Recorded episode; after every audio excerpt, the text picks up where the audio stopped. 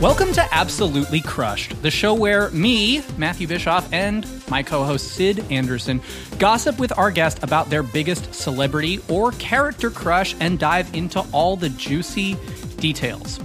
This week, we're talking to Brent Black about his crush on the mathematician Dr. Hannah Fry. Brent is the creator of the Brentalfloss YouTube channel, which is closing in on 500,000 subscribers. He's the co-creator of the hilarious party game Use Your Words, and he also co-hosts a podcast with my wife called Question Box, the game show of shockingly personal questions. Also, right now he's developing a Star Trek parody musical. Welcome to the show, Brent. Thanks, and thank you so much for the nice bio. I on me and Kate's show, I try to do the same thing, so I feel honored that it was, karmically came back to me. Thank you for mentioning all those weird things I do. We got to butter people up before we ask them about their deepest, darkest crushes. And see, that's the secret. It's like a good interview, like softball, start nice, and then come in with the blades. Not really. Exactly. I'm pumped. Totally. And before we start talking about your crush, we just want to know, what's your current, media obsessions? So, what are you watching, reading, listening to? Oh, man. Okay, this is...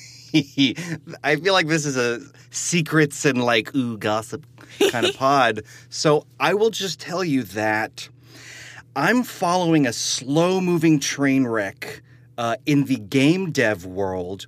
It is a console called the Intellivision Amico that was started by, I'll try not to make this a whole monologue, but basically it's an attempt to have a family-friendly alternative to Nintendo in a cheaper console that calls back to the Intellivision, which was a late 70s, early 80s, ancient early game console. But basically...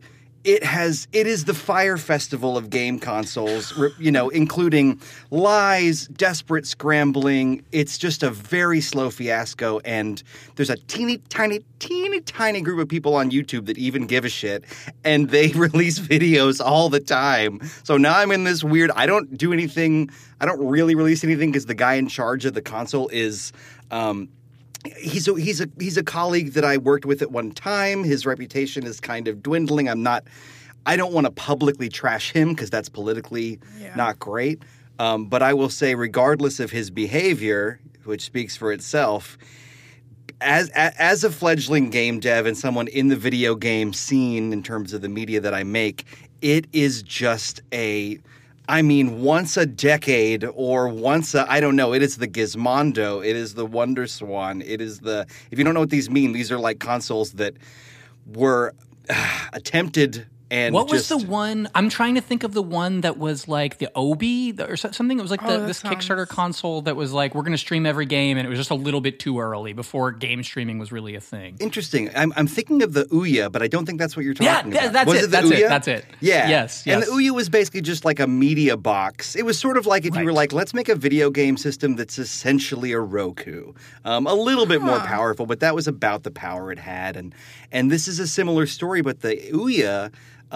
was $99, and this thing was supposed to retail at $149 to $179, and now it's up past $300 for a console that has a chip that was a budget Android phone chip in 2016.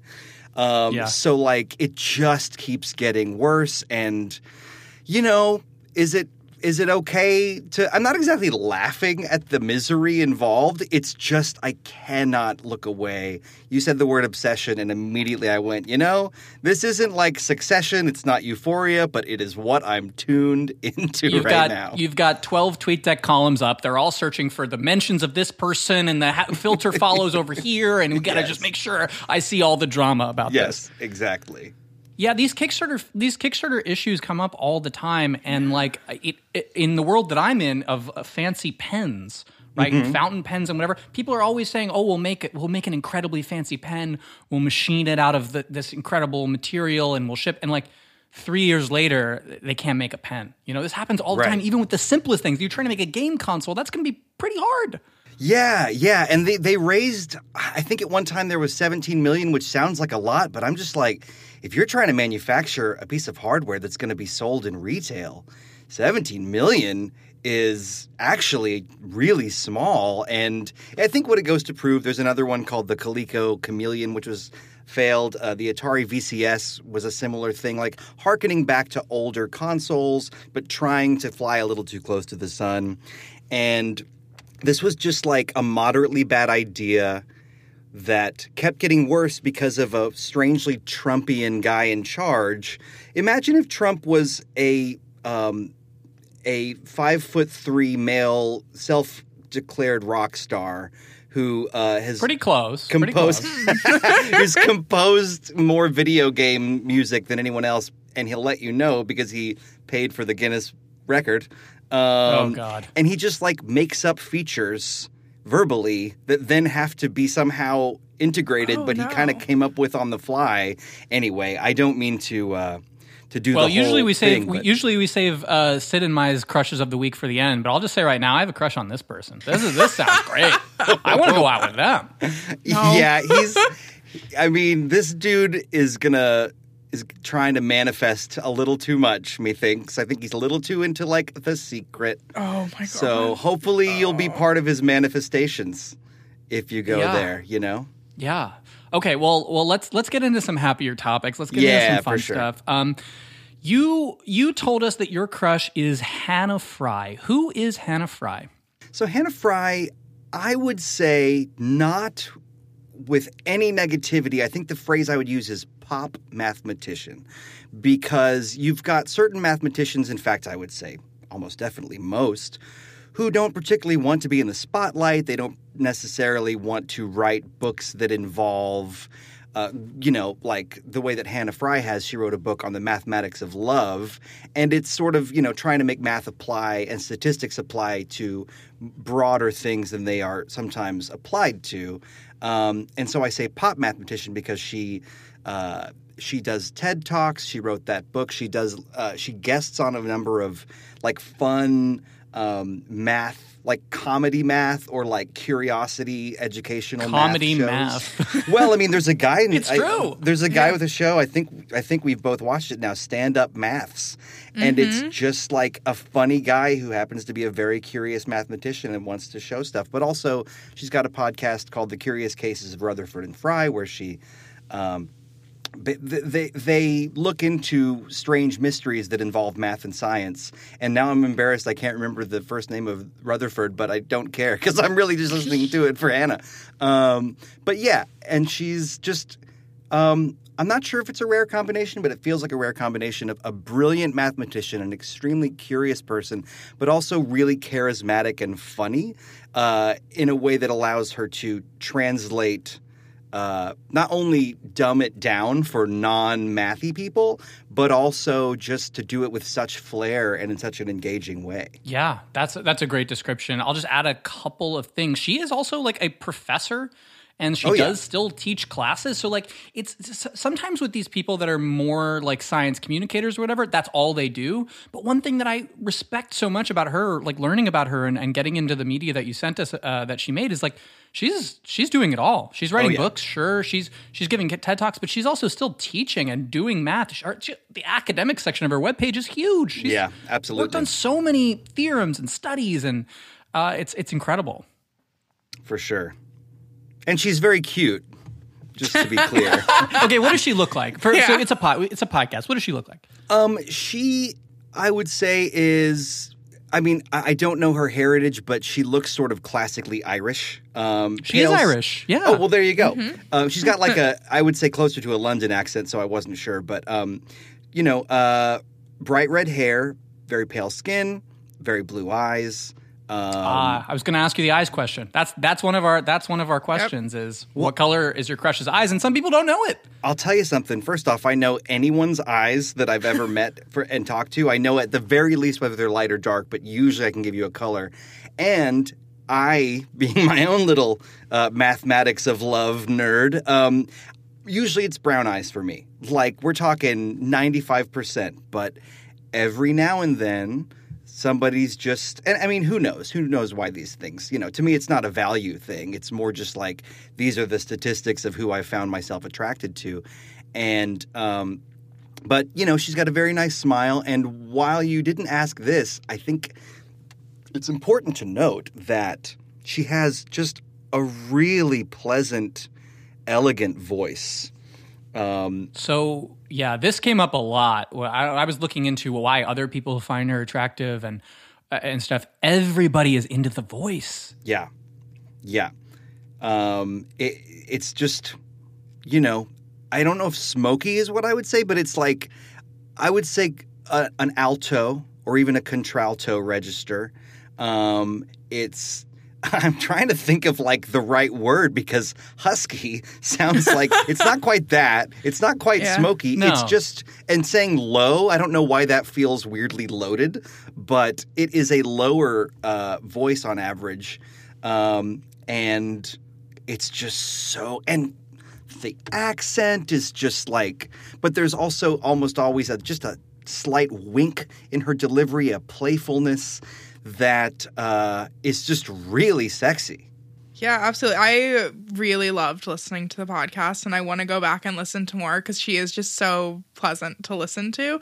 And, like, there's, like, she's so good at, like, she's an amazing communicator. I think a lot of it comes back, like, even just, like, outside of the, like, actual intonation of her voice, she's just such an amazing communicator that I just want to keep listening to her. Exactly. Okay, so because you got the eyes question right off the bat, I'm going to have to ask you a harder one. Okay. A harder Hannah Fry trivia question. Okay. This I love this detail. She got a PhD in 2011. What was the PhD in? Oh, well, let's just say oh, shit. Let's say statistics. Okay, that would make a ton of sense. She writes a lot about statistics. I get where you went there, but it's, to me, so much more hilarious. It's in fluid dynamics. God damn it. She just said, I just watched a video where she said a thing. She, like, remembered the name of a guy who was in fluid dynamics, and I thought, well, maybe it's that. Then I thought, no, that's more like physics. That's not so much math. Ah! Oh. She really understands how wet things move. Thank you, Matt. You're welcome. You're welcome. Oh, my goodness. All right. So, and how old is she? Do you know how old she is off the bat? I would bet she's probably like, my guess is like 40, maybe 42. Pretty close. 38. 38. Close. So we went 2 years up instead of 2 years down with your range. But I think when I first started crushing on her, it was about 7 or 8 years ago. So, like, her only being 1 to 1.5 years older than me probably felt, you know what I'm saying? As you get older, it's expanded. It's the inflation of getting older probably made me think she was a little bit older and a little bit more significantly older. But wow.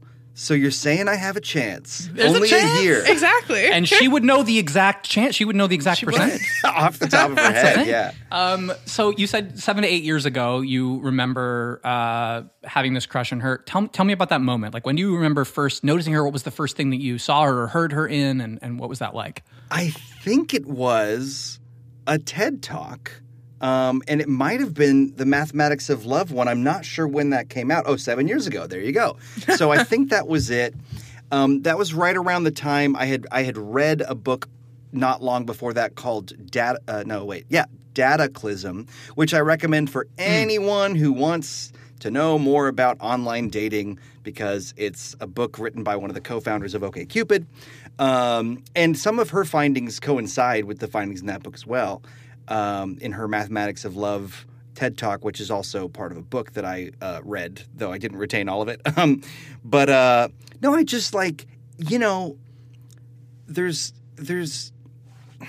have found in my travels and in my life that smart people, that's an attractive quality that doesn't always line up with other things I find to be attractive. And, of course, smart is a spectrum.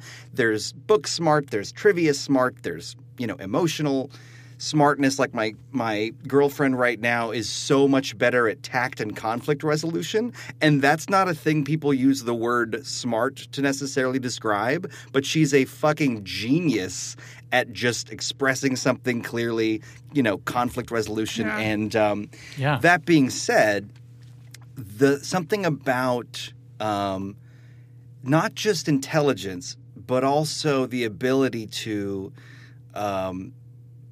just have it marble cake in perfectly with charm and play as almost like just like a matter of course, a matter of like a built-in fundamental thing to her personality was so hot. And, you know, I started watching more things she was in and just, you know, I think that in a way the mathematics thing is just window dressing, and it just happens to be that she's incredibly charming. I think if she were an actor or, you know, whatever, I think that I would still have a huge crush on her, but there's something – window dressing isn't fair. There's something alluring about someone who is in such an incredibly different field and probably life experience than me, because I don't know, falling in love with an artsy person, you might not necessarily love their art, but you know, or sometimes like the way that their the way everything that surrounds their art and their artsiness. What am I trying to say here? It's like I'm an artsy person, so if someone is way into their art, that's like a beige flag. Not really green, not really red, but like it's not exciting to me. Yeah. Whereas the idea of, wow, she knows a lot of stuff I don't know about and she's really good at it. Like there's an allure to that, even if it actually wouldn't itself in a fantasy world lead to any additional romance. I kind of wonder, like, you know, I've read a decent amount of stuff from like evolutionary psychologists and also a decent amount of stuff criticizing them. But I kind of wonder if there is something to that of like, you know, there's a bunch of research about whether opposites attract or complements attract, and we'll debate that forever. But like finding someone that has something that you really don't have and making a team out of that, like you said with your partner, like, being really good at conflict resolution and maybe not being as good at that yourself, or being really good at math where you're really good at art. Like, I feel like there is something there, don't you? Yeah, and the thing is that I think that it's like, in my experience, it doesn't inherently, again, this is so anecdotal, and I'm sure Hannah would tell me that. This is a small cohort statistic, but but I think that it's not that inherently guarantees anything. I think that it can have to do with what we're attracted to. And I mean, also it's about personalities. Like I find that if somebody's kind of a tough cookie early on, that's going to draw me in so much more than if they're just obviously incredibly open. And I mean, like this is all to do with my own psychology, my own style. But I think that when you know, when you have a sense that you not that I would, quote, mess with anybody, but when you have a sense that somebody is not to be messed with, that is alluring in a weird kind of way because it's a little intimidating. It puts you back on your heels a bit. It's a challenge. But, you know, I think that if somebody's of a very different study and profession, then that can sort of be a built-in thing. Again, I don't know that it immediately leads to any romance or compatibility. I had a girlfriend who was fairly long-term who was a scholar, like an absolute academic of classics and humanities, which was interesting, but also like the things she knew did not ultimately lead to a constructive relationship. It was interesting. I learned a lot about Greek versus Latin prefixes. I'll tell you that. Yeah, yeah. But the dirty talk was from a different time. I mean, it was. I've never had somebody say a little to the left in Latin, so that was pretty cool. I think that for me, it's more about an allure than it is about compatibility. But I'm also the kind of person that I always just almost like involuntarily have a little bit of FOMO for whatever traits are not in the current relationship I'm in. And I think that with Hannah Fry, you know, when I started crushing on her, I had a girlfriend who's a wonderful person, but again, artsy and not a trivia brain, not necessarily as curious. And I think that's probably the main thing that aside from voice, charm, and cuteness that really makes me feel like Hannah Fry is so hot is that I know that where we would line up in some fantasy relationship is we would both be like, I'm so sorry, I need to Google that. I just have to know. I have to know what the third season of blah, blah, blah, and find out what the etymology of something is and go, do I retain it? It's a rabbit hole. And sometimes you just keep going, and it's that curiosity that I find really, really hot, even though does it necessarily contribute to romance or compatibility? No, but it's a very attractive trait to me in kind of a kindred, you're curious the way I'm curious kind of way. Yeah, absolutely. I love the I also find curiosity extremely attractive. I feel like I'm a pretty curious person, and my girlfriend is also pretty curious. And we watch Jeopardy all the time, and that's just something we do together is yell at the TV and then look things up because it's just very pleasant. And we both like to look things up. And I almost think Hannah Fry strikes me as Matt was talking about how she's a professor, and she strikes me as I am granted much younger than both of you, as the hot professor I would have in college, as a professor who I'd have in college and who I would have a crush on, or the TA who I'd have in a class and be they're so hot, and something like that. That's how she strikes me. You'd find a reason to go in during office hours. Exactly. Yeah, I feel that. Yeah, she's so cute and knowledgeable. Have you told other people about your crush, or is this a secretive thing? Oh yeah, I not to jump into a huge story, let me condense this. You ever had one of those rare moments where somebody you've crushed on, you seem like maybe you've got a shot all of a sudden, you're both single, and yeah. So this happens to be a story where, it's so complicated, but let us just say that, this crush that I'd idolized and put on a pedestal, we had dinner at a convention, and it turned out I was this is not who I thought she was. I don't know how to use this information, and I ended up walking away from what was probably a pretty sure thing in a hotel room not far away. But during that experience, I just happened to mention Hannah Fry and wax a little bit poetic about Hannah Fry, and then I noticed that the woman from whom I walked away followed Hannah Fry, and it was it was just one of the, and of course, maybe she watched a video and went, this is great. But it was just, I didn't even know what the question was or what got us onto this topic, but about telling people. Yeah, that's my immediate thing is just running my mouth and talking about a crush I had to a crush I had that I then crushed. Well, that's such a bi thing too, is I find when I date other bi people, I'm so much more open about I have a crush on this person. What do you think? Because gender doesn't matter, whatever doesn't matter. It's just they're hot. That happens all the time in my relationships with bi and queer folks.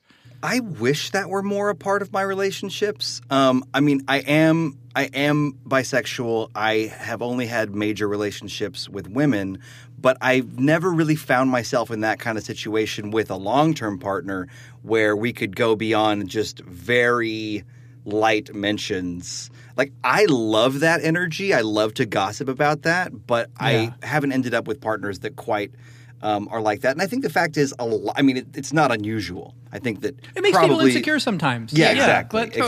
But here in the Crush Dome, it's safe. The Crush Dome. I don't know. Oh my gosh, I don't know. So fun. Yeah, no, my partner and I talk about our crushes on people all the time. It's ridiculous. I tell her I feel we watch TV and I'm oh, that guy's super attractive, I want to fuck him, and she's okay, and then she'll be like of course you think that, it's a white man wearing a cowboy hat, which is I don't has become a trope in our relationship that I'm exclusively attracted to women and white men who wear cowboy hats and maybe have a mustache. That's it. That's my type. You've got types. Apparently. Types. I love the idea of some people's you have a type. It's I have types. I have some types. Yeah. Sometimes my girlfriend will point out an attractive woman on TV, and occasionally it's almost like a relief. I'm right? Shiv on Succession, who is just, what can I say? Just you know, she's incredibly hot. She really is, and I had a realization that I don't know if Hannah Fry would find this to be a compliment, but keeping in mind how much I crush on her, I was watching a video in preparation for this podcast and realized if you spliced the genes of Tom and Shiv, it would probably look a lot like Hannah Fry. Yeah, just way nicer. Just so absolutely. Much nicer than either of those. But like characters. those intense eyes of Tom's, but also the red hair and the pale skin. Yeah. Don't tell Hannah I said that. She probably wouldn't take that well. But we'll DM her right after this. Don't worry. Oh no! This was so statistically likely. So she does a lot of stuff, as we've talked about, right? Like she's written books and done podcasts and YouTube videos and guesting on other people's YouTube videos and TV in England. Yep, all while teaching. Does your crush follow her through all of that media? Are you consuming everything she's putting out, or how are you making those decisions? So I think that the answer, and I hope this isn't disappointing. So when I thought about crushes, you know, I have at any given moment sort of a complement or a regimen of crushes on people I know. You know, someone who... I have 50 currently, so you know what I'm saying. Yeah, you know exactly what I'm saying. And I don't know why I needed to hedge that on a crush podcast. I think you may get it. But like, you know, the kind of person that maybe you look at their Instagram story too soon after they posted it and they... Mm-hmm. Well, you know, that kind of thing. Yeah. But she was like an obsessive crush for me between, I would say, the 7 and 5 year ago thing, and I still watch her stuff occasionally. I've listened on and off to the podcast, but she's sort of an evergreen crush that has cooled to not a phase, but not quite as... I mean, it's almost like the crush had its own honeymoon phase, but now is cooled to a mature, kind of measured and respectful crush. It's like beautiful volcanic rock. You know? Yes. It's like magma that is turned... You still keep it in your house because it's this like it's this beautiful obsidian volcanic rock. Yeah. Yes. Yep. But it's not as hot as it once was. Right. But it came out of pure hotness. That was its origin. That's such a good way to put it. I wouldn't have thought of that. I love it. Okay, let's talk first about this episode of the podcast, The Curious Case of Rutherford... Cases? Let's talk about the episode of The Curious Cases of Rutherford and Fry called The Noises That Make Us Cringe. Syd, what happened in this episode? Welcome to episode N of the nth series of Curious Cases. We've stopped counting. Hannah has a detailed spreadsheet, but unfortunately it's in Excel, so it got corrupted and we don't know how to read it. Happens to the best of us. Yes, it does. But this one has been a particularly fun episode to record. They're all fun to record, but this is really gross. This is definitely one, you'll see, towards the end of the episode, we get to do something quite fun. And this is definitely one of those occasions where I zoomed out from myself, looked down at my life, and wondered how it could possibly have come to this. You'll see. Enjoy. Yeah, so it is Hannah Fry and her co-host, whose first name we still don't know. Sir Rutherford. Yeah, Sir Rutherford. Are talking about noises that make people cringe, upset. Things like nails on a chalkboard, babies crying, dentist drills, things that when you think of, you just kind of cringe. They also talk about misophonia, which is the like very aggressive response to certain noises. The one that is most common, or the one that I've heard of most commonly, is people chewing. I know a lot of people have a very like large response to hearing people chew. You have that? You have that? Oh, I absolutely do. I mean, like, yeah, the chewing thing is really bad. And I think there's a lot of reasons for this. Like, sometimes I wonder if, you know, the sound of people kind of quietly all eating around a table, like we didn't really do that growing up. My family really wasn't like a sit around the table and eat every night. So, like, there's something about the forks and the slight slurping and the slight chewing and the stuff moving around that just makes my skin crawl. But I happen to think, not to get too far afield, that because I had multiple ear surgeries as a child, I mean, I don't love going to loud concerts, and I think it's because I literally had holes put in my eardrums to put tubes in, because otherwise I might have died from infections. Hey, fun romance! Anyway, but yeah, like that's the kind of thing they talk about, and it can be – there's a lot of factors involved, but yeah. When I first listened to it, I definitely remembered that part of it and went, I think I have a little bit of that, a little bit of like whatever the opposite of ASMR is. Yeah. I feel like there's been a switch in ASMR to, like, I don't like ASMR very much as it is, but, like, I feel like recently I've seen a lot of people, like, just eating into a microphone, and I'm like, how is this what people want to listen to? Like, it makes me so uncomfortable. Same. There's a crossover between ASMR and, like, mukbang videos, right? Those are slowly converging. They're converging. Like there's like ASMR. This is a big one that I see on Instagram of people just chewing ice. They just have a large ball of ice with like that's like water in the middle that's not frozen all the way, and they just bite into it. And I'm like, why? That hurts every part of my body. All at once. Right? It like makes your teeth feel all sensitive thinking about it. Yeah. I don't like it. Yeah. Not great. So the other thing about this, like I'd never heard this podcast before, and so I didn't know quite what to expect, but it sort of reminded me, it's like a high budget podcast. It's, you know, it's a big deal thing, BBC funded. It kind of reminded me of like Radiolab, right? Like it's like sort of like we're going to take this scientific thing and we're going to examine it from a bunch of angles, and also we're going to use sound design as part of the storytelling mechanism. So they brought in a Foley artist and they tried to explain how a bunch of different interesting Foley stuff worked. But the thing that was most fascinating to me from the Crush perspective was when she was getting into some more personal stuff about this, the sounds that annoy her. Mm-hmm. So I will give you a sound that annoys your crush, and you can tell me whether it's chill or it annoys you as well. So we'll test your compatibility that way. Perfect. So early in the episode, she says that the dentist drill really, really, really gets on her nerves. I don't actually hate that one. Like, it's not pleasant and it vibrates your whole skull, but, like, that's not even in the top 10 that I could rattle off probably right now. That one really does get me. Every time I go to the dentist and they, like, put the blood pressure monitor on me and stuff, they're like, wow, your blood pressure is really high. I'm like, yeah, it's because I'm at the fucking dentist. Wait a second. They put your they take your blood pressure at your dentist? Oh, yeah. They love to do it. They do it multiple times because it's like so high because I'm at the dentist. Wow. I've never been blood pressured at the dentist in my life. You don't want it. I don't want to. I've also never had a cavity, so I think I don't have the like super negative association with the drill. Oh. I have had my wisdom teeth out, which that is the only like negative dental procedure I've had. But like I don't think I have as big of a negative like thought process around dental drills. So it doesn't super bother me. I think that I just have a thing that I wish I could apply in more parts of my life, but it's almost like a brain mode where I just go, I cannot control this situation, so I'm going to try to make my body jello and try to breathe slowly. This will be over soon.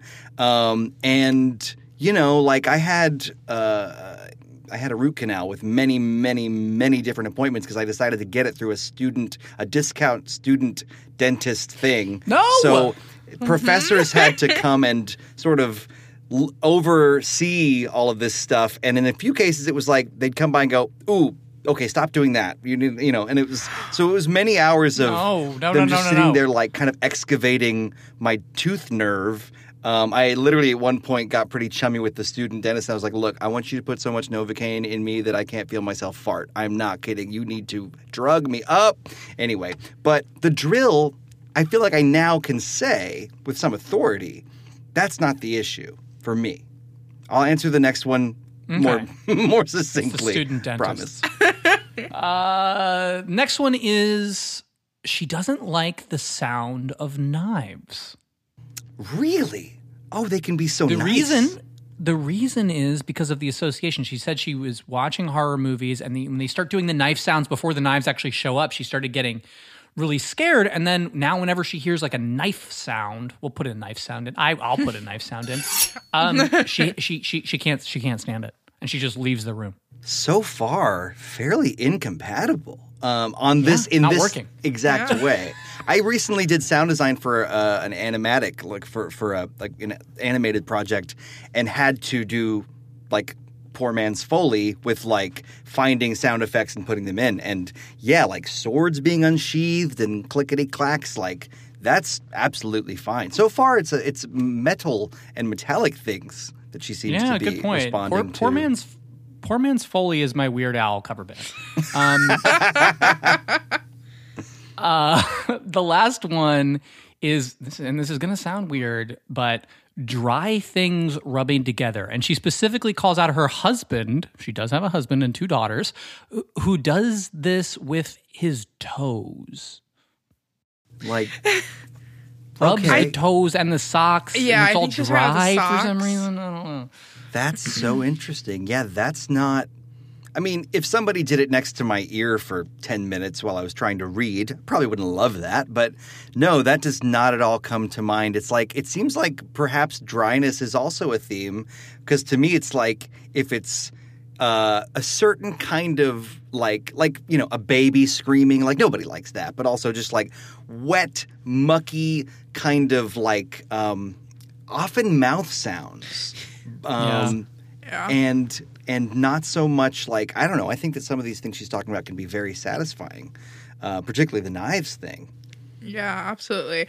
And they did, on the note of wet mouth sounds, I guess, they did mention that, like, the number one thing that people are, like, universally hate is, like, people being, like, getting sick, like, throwing up. Like, that mouth sound is a big, like, everyone's no-go. And that makes a lot of sense, because you are basically trained from the time you're an infant that, like, if you hear someone toss their tacos, I don't know but, like, you need to get away because they're gonna get you sick. Like, it is strange, sense, the built-in empathy we have. It's kind of like seeing, if you see somebody get, like, kicked or punched in certain body parts, it's just so much more of a empathy trigger than, like, seeing somebody get punched on the face in some action movie. That doesn't make me go, ow, my face hurts. I know, right? But it's just something about, that's really interesting. That is definitely not a fun one, the taco toss. Not at all. Let's move on to another video, which we'll have in the show notes. This is from the comedian you mentioned earlier. I think his name is Matt Parker. Mm-hmm. And it's a video about Bayesian statistics with Hannah Fry. The problem is I don't know much about Bayesian statistics. I would need someone who uses it in their mathematical research to help me to explain it, which is why I'm joined by Dr. Hannah Fry. Hello. So, wow, there you go. What are the chances of finding me here? It's the first time I've found you here, so I don't know. Although now I found a mathematician, I can update my belief that this is Bayes' house. Tips you over the threshold now. We're going to keep doing that all video. So anyway, Bayesian stats. Yes. Well, what I thought we'd do is we could go inside and I would show you how to recreate an experiment that Bayes himself used to really clarify how he saw the world. Let's do it. And my question here is Hannah Fry Bayesian? Is she Bayesian? I mean... well, is she Bayesian? Okay, you got me. I mean, she will always be a little bit of my Bayesian. You know, she's like a, but yeah. I mean, like I forget. I mean, I think obviously based on the fact that she was presenting this information, I think you were maybe fully joking with that question. But I'm also like, okay, yeah. So anyway, yes. No, we can actually talk about what she was really talking about. So, like, this is very interesting to me because the first time I encountered Bayesian logic or Bayesian anything was it's one of the key ways that spam filters are implemented in, like, modern mail apps. That's why I knew that word. Yeah, Bayesian filtering. I couldn't figure out where I knew it. But it's used for tons and tons of things. And it's, like, a really key... logical statistical theorem that has been used all over the world. Basically, they demonstrate it in this video in this kind of really clear physical way, where Matt sits down and is instructed to throw a ball behind him, and the ball lands somewhere. And Hannah is sort of standing over him in a very professorial math teacher-y kind of way, and like, okay. so where do you think the ball was? And basically the answer is he has no information, right? He has no idea where the ball fell on the table behind him. And then she instructs him to throw the ball again and again and again, and starts telling him sort of in a Battleship kind of way, like, okay, it's more to the north and more to the east, more to the north and more to the west. She tells him relationally where his ball has landed in relation to the initial ball toss. Exactly, and proves through Bayesian logic that the more times he throws it, especially if he throws it randomly, the closer he'll get to figuring out where it is. And I just thought that was such a really beautiful visual way to explain this. I don't know. What were your thoughts, Brent? Oh, I loved it. And again, I think that the way they decided to do it brought out a sense of play. You know, just literally tossing balls around. And I did definitely, you know, I don't think I'd watched that episode. And today when she was rattling off the list, she was like, okay, so we're going to need some balls. And I was like, it just kind of took me out of my, I was like, oh, really? Okay. But no, like it's fun seeing her have fun showing somebody else how something works. And she also, there's this thing I'm not quite sure how to put my finger on, but like, you said professorial. When somebody can, no. When somebody encourages you in almost, I don't know if maternal's the word I mean, but like she was saying, okay, so you did it this way, and then you did it that way, and yeah, and just like there's a little bit of this energy that's mom helping you figure something out. Why is that attractive? You'll have to ask Freud and Jung. But that's in the bonus episode. Yeah, exactly. We'll have my therapist on, and we'll all talk about it. But like, there's something about that vibe that, even though in real life too much of that might feel condescending to me, just something. It's almost there's a confidence to it. Reminds me of someone that used to, you know, run a board game night and teach us new board games, and then when you would do something halfway well, she would say, nicely done. And there was just something about it that was so attractive because it wasn't condescending. And even Hannah just talking about how to throw this ball to illustrate Bayesian logic was, there's just an energy that is so comforting and yet confident wrapped up into one thing. Yeah, absolutely. I feel like we do have to point out that she is pregnant in this video. Yes. She's also, is this the video where she's wearing green? There was a video where she's wearing green, and I'm like, she looks so good in green. She looks so good in green. But yeah, she is pregnant in this video, and I don't know. Are you attracted to pregnant Hannah Fry? You know, I noticed as well, and you know when they say, "Oh, you're glowing," like I don't really know exactly what that means, but like there is something. I mean, look, you know, I don't know how deep we're going down here, but it's like while I don't really seek out, let's say in my porn life, typically don't specifically go for like, you know, pregnant women, like there's something, I'm sort of tiptoeing, but it's like, if you like curves, well, someone who's pregnant is just overflowing. It's the most curves. Right. It's all curves. Exactly. So there's something just kind of primally attractive about it to me, even though that's not, it's not meant to be consumed by me in that way, but like, I can't lie. There's just something about it. I noticed. And one of the commenters commented on the pregnancy thing in a way that made me laugh on the YouTube video. They just said, making a pregnant woman repeatedly bend down and pick up his throws while he's sitting in a comfy chair. I was like, no, it's true though. It's true. That's so why? Funny. And she had no complaints and she just absolutely, and she strikes me as someone who is I'll do it myself. Don't pamper me. Yeah. You know, probably right up until the day, like halfway through labor, she's like, I'll get it, you know. That's how she strikes me. Totally. So the last piece of media we're going to talk about is the TED Talk that Hannah Fry did on the mathematics of love, which she has 3 top tips on how to have a better dating life, or I thought it was specifically about dating apps, but I'm... Well, there's how to find love, and there is one illustration she gives that really stuck with me about dating apps. But yeah, it's sort of also the broader, like, if you're looking to find the one, here's a mathematical model for that. Today I want to talk to you about the mathematics of love. Now, I think that we can all agree that mathematicians are famously excellent at finding love. But it's not just because of our dashing personalities, superior conversational skills, and excellent pencil cases. It's also because we've actually done an awful lot of work into the maths of how to find the perfect partner.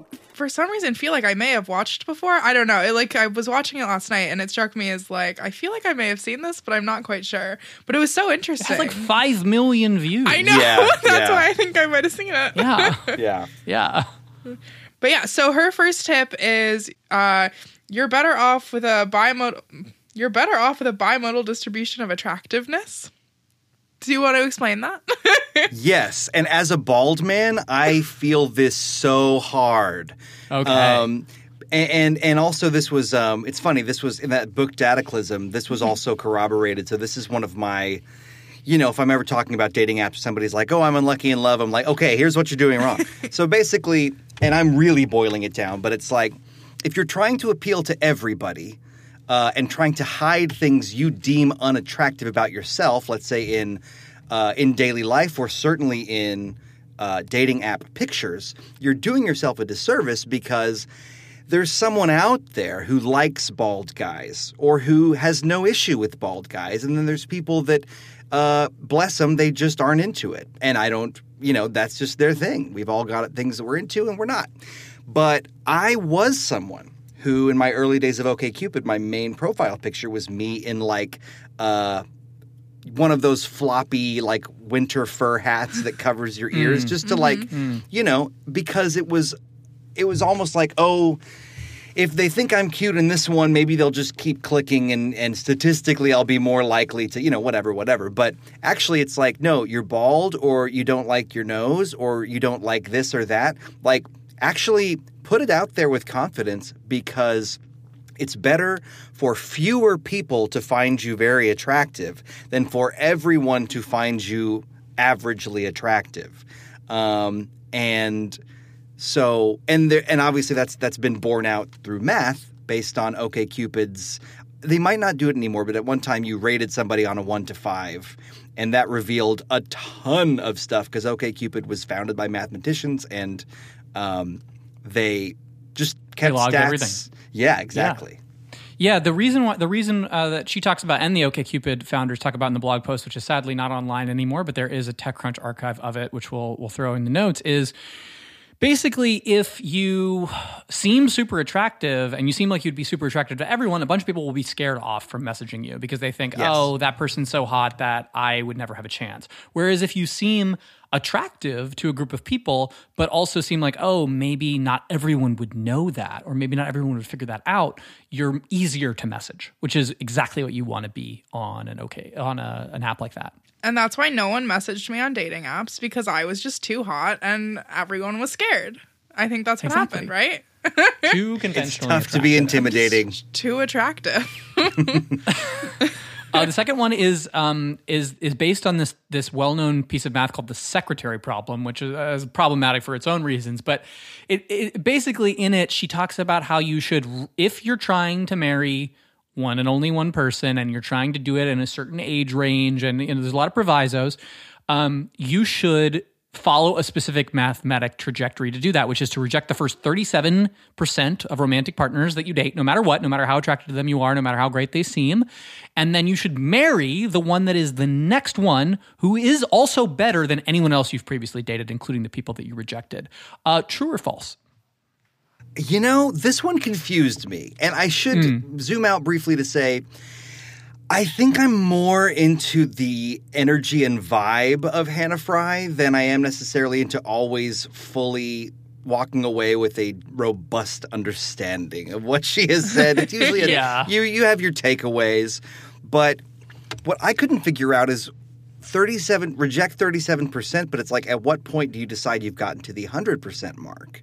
I just listened to this and was like, having a little bit of a hard time following, but so enamored I didn't care. Sometimes I will just drift off and be like, what would it be like to kiss you? Oh shit, you're still talking math. I think that actually belies the problem with this, which is that this is based on you're getting a bunch of applications for a secretary, and you need to hire the best secretary. Right. So the first 37% of people that you interview, because you scheduled the interviews, you know how many people there are. In life and in romance, things are not this simple. And obviously Hannah Fry knows that. She's way smarter than me. But she's trying to take a mathematical concept and make it relatable by applying it to a field where maybe it doesn't always make the most sense. Well, yeah, it sort of assumes that you'd have 100 suitors lined up. Right. It makes sense that, like, once you've gotten to that point, the next person who's, I think, better than you've had before. Yeah. Yes. Right. Yeah. I think she was talking about it. My takeaway was that she meant like 37% of like time wise, because it was specifically like getting married by a specific age. So right, I think she meant yeah, 15 to 35. Yeah. So I think so 15, or I think it was 15 to 30, but whatever the like range for like you want to get married by the time you're 30. So it's 30 like I think in the like actual problem it's 37% of like people, but I think she interpreted it as like 37% of the time. So it gives you an age to start like which like does make sense, because like if you're 15, you're not thinking like if you start dating at 15, I don't think you're thinking about marriage yet. I mean, I say that. No. I do know some people who probably are, but a lot of people You might think you are anyway. You're not taking them as like serious candidates to get married to. Right. And the last one is about divorce, which I don't have any experience with. I don't think any of our folks here have experience with, but it's about something that I have heard a lot, which is that this guy, Dr. John Gottman, who's an American psychologist and professor also, has done tons of research. He's literally been studying for 4 decades, why do people get divorced? Why do some people get divorced, and why do some people stay together? And this finding, which I've seen in relationship stuff, but also in management training programs I've been a part of, is basically there's an equation that Dr. Gottman can use to predict whether a couple is going to get divorced or stay together. And it's based on something called the negativity threshold, which is like, how often in your relationship are you tolerating things that bother you, or are you actually discussing these small things that bother you and working on constantly fixing it? And this leads us to the advice that you hear all the time now, or you'll see it on Instagram or whatever, which is like, you should really have a relationship check-in or like a one-on-one with your partner to just talk about the tiny things that like, we could just make this 5% better or 1% better. And like, I have that in my relationship. It's great. I recommend it to anybody. What are your thoughts on that? How do you keep your relationship strong? And did this influence you at all? Well, yes. As it happens, this dovetailed with John Gottman also having part of a story on This American Life, a podcast I used to listen to. And like, this actually, it's funny. This is a huge part of my relationship advice to anybody else, and the way I look at my own. He, and I forget how deep Hannah went into this, but he developed a coding system where if he listens to a couple argue, there are certain things that you push in that code and it spits out, kind of like a Cosmo quiz, it spits out like a prediction of how long you're going to stay together and how likely you are to stay together. And my takeaway mainly was that anger is actually, in a counterintuitive way, not an indicator of a bad relationship or a soon-to-fail relationship. If you're angry but you're validating each other, you're listening, and I say, well, I wish you wouldn't do that. And she's like, okay, I understand that, but listen to me, as opposed to stonewalling, contempt, venom. Yeah. I personally feel like, having been in a number of relationships that didn't work, once you get to stonewalling, contempt, resentment, and venom, these are the termites that, if you don't get them early, really start to, they eat away at the foundation. And, I think that the fact that it has been translated to math, this is all kind of, in a roundabout way, circling back to Hannah Fry, this is part of what I love about what she does, is that obviously math's important. You don't get an iPhone without math. You don't go to space without math. But how easy is it for me to understand all of that, and does it feel like it applies to my life in a constructive way that will stick? But what I love about the mathematics of love is that it is math-based, it is quantifiable and scientific, but it also is universal in a way that, you know, trigonometry perhaps does not feel quite so applicable to everyone's life. So I don't know if this will make you feel better or worse or neither, but since I'd never heard of Hannah Fry, I'd never been exposed to Hannah's work. I was not one of the 5 million people that saw the TED Talk. I was just curious if other people have this crush, and I just did what I normally do when I'm wondering about this. I just typed her name into reddit.com, which is a bad idea. I wouldn't recommend doing that.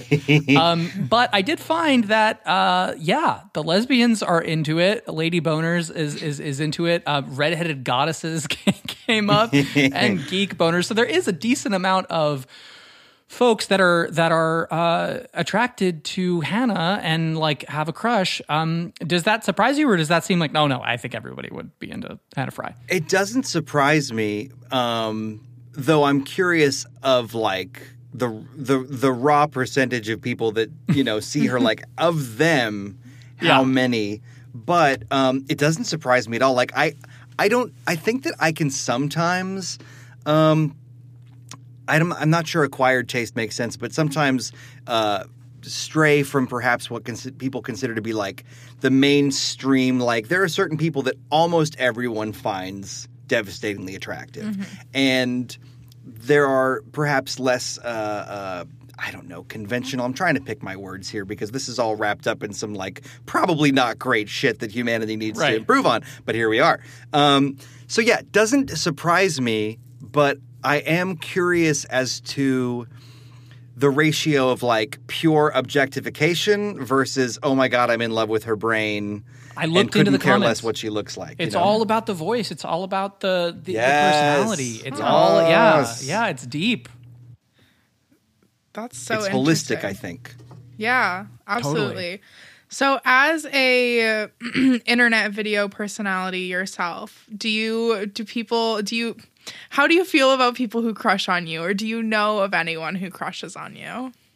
It is, well, yes. And it's gotten, it's gotten, like, sometimes it's really, occasionally it's really edifying and a nice reminder that I'm cute.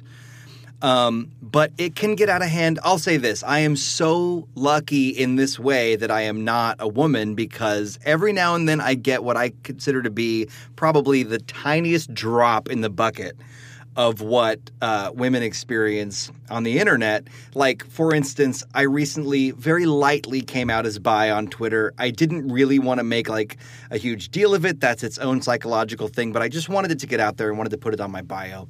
And immediately some guy who is a podcast listener DMs me in this way that feels slightly opportunistic. And I think about when I was in college and some classmate suddenly was single and I just suddenly showed up. You know, that kind of like when you're not thinking, when you're maybe just clumsily, you know. There's that. I did at one time have to kind of ask for some space from a fan who just was, you know, who just really was being presumptuous and a little creepy. And it's like, I never want to make anyone feel creepy, because I have, even in moments of being perfectly well-intentioned in my younger days, been made to feel like a creepy guy. And that really sucks. But this was like, you know, getting to the point where... crossing a line. Yeah, well, I mean, totally. She apparently separated from her husband and then found out that I was single and tried to, like, get fit and come to all these conventions that I was going to be at. And then, like, kept on creating... pretexts to be in hotel rooms together, none of which I fell for.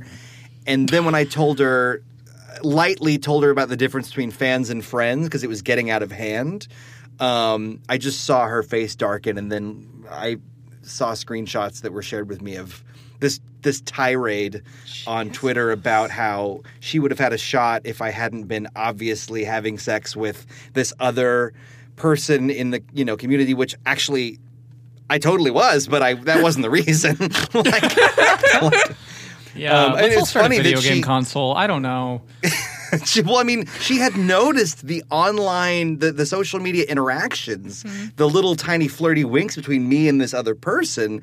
Right. And anyway, but in general, it can be very lovely, especially when the only time it's sad is when someone who is not just a fan, but someone, you know, sometimes someone is more of a colleague or not just a fan or whatever. They're in, you know what I mean? Like they're mm-hmm. in your space in a certain way. And sometimes you can just tell. You meet them, they're liking your posts a lot.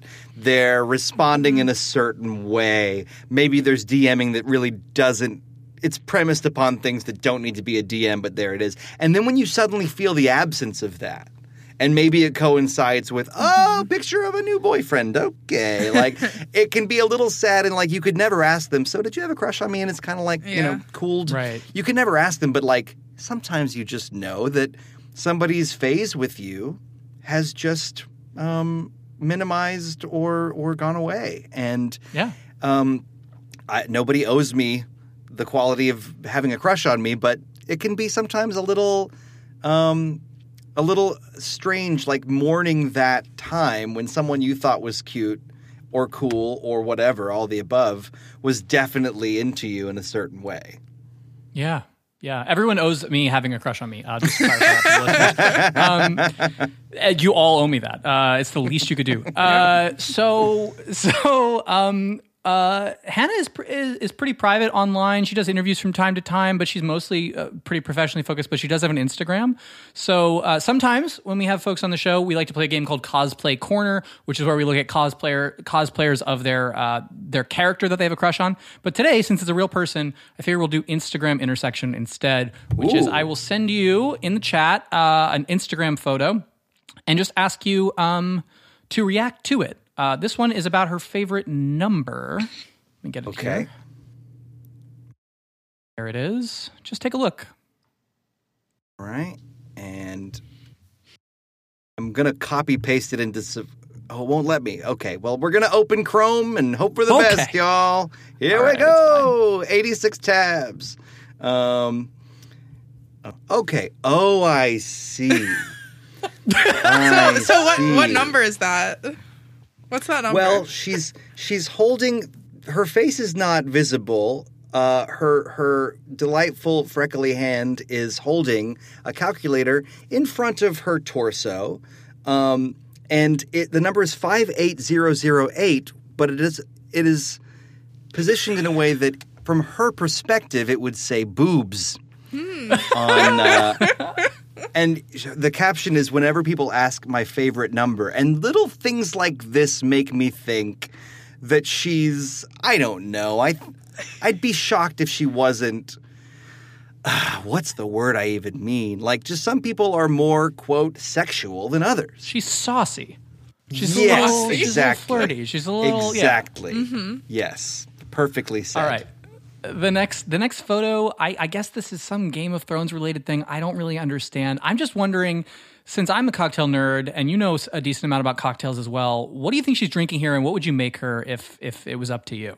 That looks to me, and I mean, you are definitely, Matt, just light years beyond me in mixology. But I mean, is that...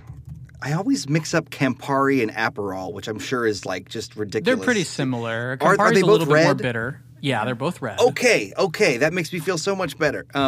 But like, it looks like a cocktail that I probably wouldn't like, because both of those things, you know, every fancy cocktail menu, every cocktail's like three things you love and then one thing you either don't know what it is, or you're like, man, everything was going great, and then you were like, creme de shoe polish or whatever it is, and it's like, what are you doing? We garnished it with shiso leaf. It's like, what? Exactly. It's like, could you just take that out? But yeah, I don't know that I would like that cocktail. It does look like some kind of spirit-forward, not necessarily as – like, usually I do cocktails as dessert. I could see it being a Negroni. I could see it being a Negroni, but that's usually served over ice. Sometimes it's served up. It could be a Negroni or something like that. A Negroni up. That's interesting. It feels like a weird choice to put in a martini glass, to put a Negroni in a martini glass. Yeah. But. Yeah. And finally, this one just struck me because it's just your crush posing in four different ways, and I'm wondering which one is the hottest. Wow. This is interesting. And the thing is that, like, these are not necessarily shot to be thirst traps, let's say. No, silly. These are silly. All kind of, like, not candid, but yeah. I think the one on the top, you know, oh, this is tough. This is really tough. It's tough. I think I was going to say the top right, but now that I'm really looking, the top left, the bottom left makes me feel like I could almost simulate the situation in which she would be laughing really hard at something I said. Okay. Like, okay. Top left, she's laughing, but this is one where, like, her arms are up, like, I just said the life of the party thing that, you know. Now, did I have to make it about me? Yes. But, you're the guest. Yeah, but no, I think that would be the one. But she's just so cute, and she has a sense that she loves to have fun. And you know what? Maybe that's all an act, but she does it well, and it really just seems like being around her would be a blast. I think she's really playful. I think playful. You used the word playful multiple times during this interview, and I got that immediately. Like, she just wants to play. She just wants to have fun. Yeah. She wants to talk about math, but, like, not in a boring way, and that's what's great about her. Yeah. Absolutely. I love her fun energy, her fun math energy. Okay, so last question, moment of truth. Assuming you were single or your relationship allowed it, do you think you'd actually want to date or hook up with Hannah Fry in real life? Absolutely. Why or why not? Yes. Oh, that's what I thought. Okay. I mean, what I'm picturing is, like, I mean, why would she be at the same kind of? Here it is. Ready? I one time went to a video game convention. We were snowed in and couldn't leave town because the buses weren't running. But another convention started setting up, like, because suddenly the convention we went to was moved out. Yeah. So suddenly it was like a trade show for window blinds, and I'm not kidding. But what if it were, like, the mathematics symposium and, like, she's setting her thing up, and then we just oh, Hannah Fry, I'm familiar with you. Oh, Brentalfloss, in a completely unlikely situation, have seen your videos. Oh, well, what are you doing later? And then, like, you know, a hot hotel hookup. Dating? I don't know, because I have gotten to the age where I don't believe that someone seeming like they'd be fun to date in video media. Yeah. It's not a thing. No. And the thing is, it may well be true, but I think that, you know, my metaphor for it is that, you know, somebody recently tweeted on Twitter, which is where you tweet things. They said, are you your real self on Twitter or just a persona? And I was like, that's kind of like asking a die, are you really 2? It's like, yes, I'm also 3 and 6 and 1, but, like, I found that people like my 2 side much more. So yes, in this instance, I'm 2. And maybe the side of the die she shows is not something she could always, you know, be like 24 hours a day, but it's a fun, engaging side of her. So dating, I don't know. But I'd be shocked, assuming she was into it, I'd be shocked if we didn't have just the most fun hookup. Amazing. Beautiful. Well, Brent, thank you again so much for being on the show. You can find out more about Brent, like he mentioned, on Twitter at Brentalfloss. Is there anything else you'd like to plug, Brent? Sure. Briefly, if you'd like to follow the development of a Star Trek parody musical, I have a semi-secret Twitter account that's just a little community that, like, follows that. And that's at the non-catchy at UASTPM. Again, that's UASTPM, stands for Unauthorized Star Trek Parody Musical. There's that. My party game, which is a lot like Jackbox, but I think certainly has a style all its own, a little bit more of a Mystery Science Theater 3000 kind of vibe, is Use Your Words. You can find more about that at useyourwords.lol.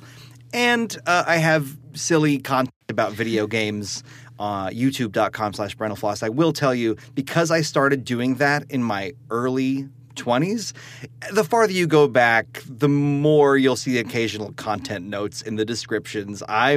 We're all growing, and I'm trying to model that growth, but I'm just telling you now, if it's before, say, 2012, just read the description. just read the description. Yeah, we won't tell Hannah about those old videos. Thank you. Much appreciated. And you can find more episodes of this show at absolutelycrush.com or wherever fine podcasts are downloaded. Follow us on Twitter and Instagram at CrushedPod for even more crushy content. So, Syd, I got to ask you, this week, who is your crush and where can folks find you online? All right, so my girlfriend Quinn and I have been watching, well, just finished because it's only 2 seasons, Special on Netflix, which is an amazing show and I fully recommend it. And one of the characters, which I'm gonna link to a Tumblr post, oh boy, is named Henry, and he is gay and autistic, and he ends up, like, spoiler warning, I guess, ends up dating the main character in the show who has cerebral palsy. But this guy, his outfits are amazing. He's like the most like unapologetically like queer and like excited and just like open to do anything person. Like, he's wearing like a dress and a skirt and like a sheer mesh top, and I love it, and I am in love with his character. So that's I didn't know about this show or this character, but I feel like I do. I need to now because this looks amazing. It's such a good it's genuinely one of the best shows. The whole first season, the episodes are only 15 minutes, like super easy to just binge watch. 10 out of 10. Special on Netflix. Fully recommend. And then my Twitter and Insta are at @Syd_Anderson. And I think that's it from me. What about you, Matt? Who's your crush and where's your stuff on the internet? It is a person. My crush this week is this guy named Greg from the YouTube channel How to Drink. I love Greg. Let me see if I can get you a photo so you can appreciate this man. He always wears this. He always wears an apron and a very fancy mechanical watch. And daddy, he's daddy. Yeah, that's he's so thing. Hot. Just chop some wood in front of me. Wow, he's so good at making cocktails. He's so good at making content, and he is so hot. He's so underrated. Greg. How to Drink is such an underrated YouTube channel. I love that. I mean, I will say he's got 110,000 followers on Instagram. So, like, in a way, he's rated. I hear what you. Yeah. But also, like, I get what it's like when you have a crush on somebody. You're always like, how are there not more people that are into this beautiful person? Yeah. No, you're right. You're right. Yeah, and I have been and still am Matthew Bischoff, at least for now. I'm on Twitter at MB, on Instagram at MattB, and I write on my own website, which is just my full name, MatthewBischoff.com. And that is our show. Until next time, stay crushing.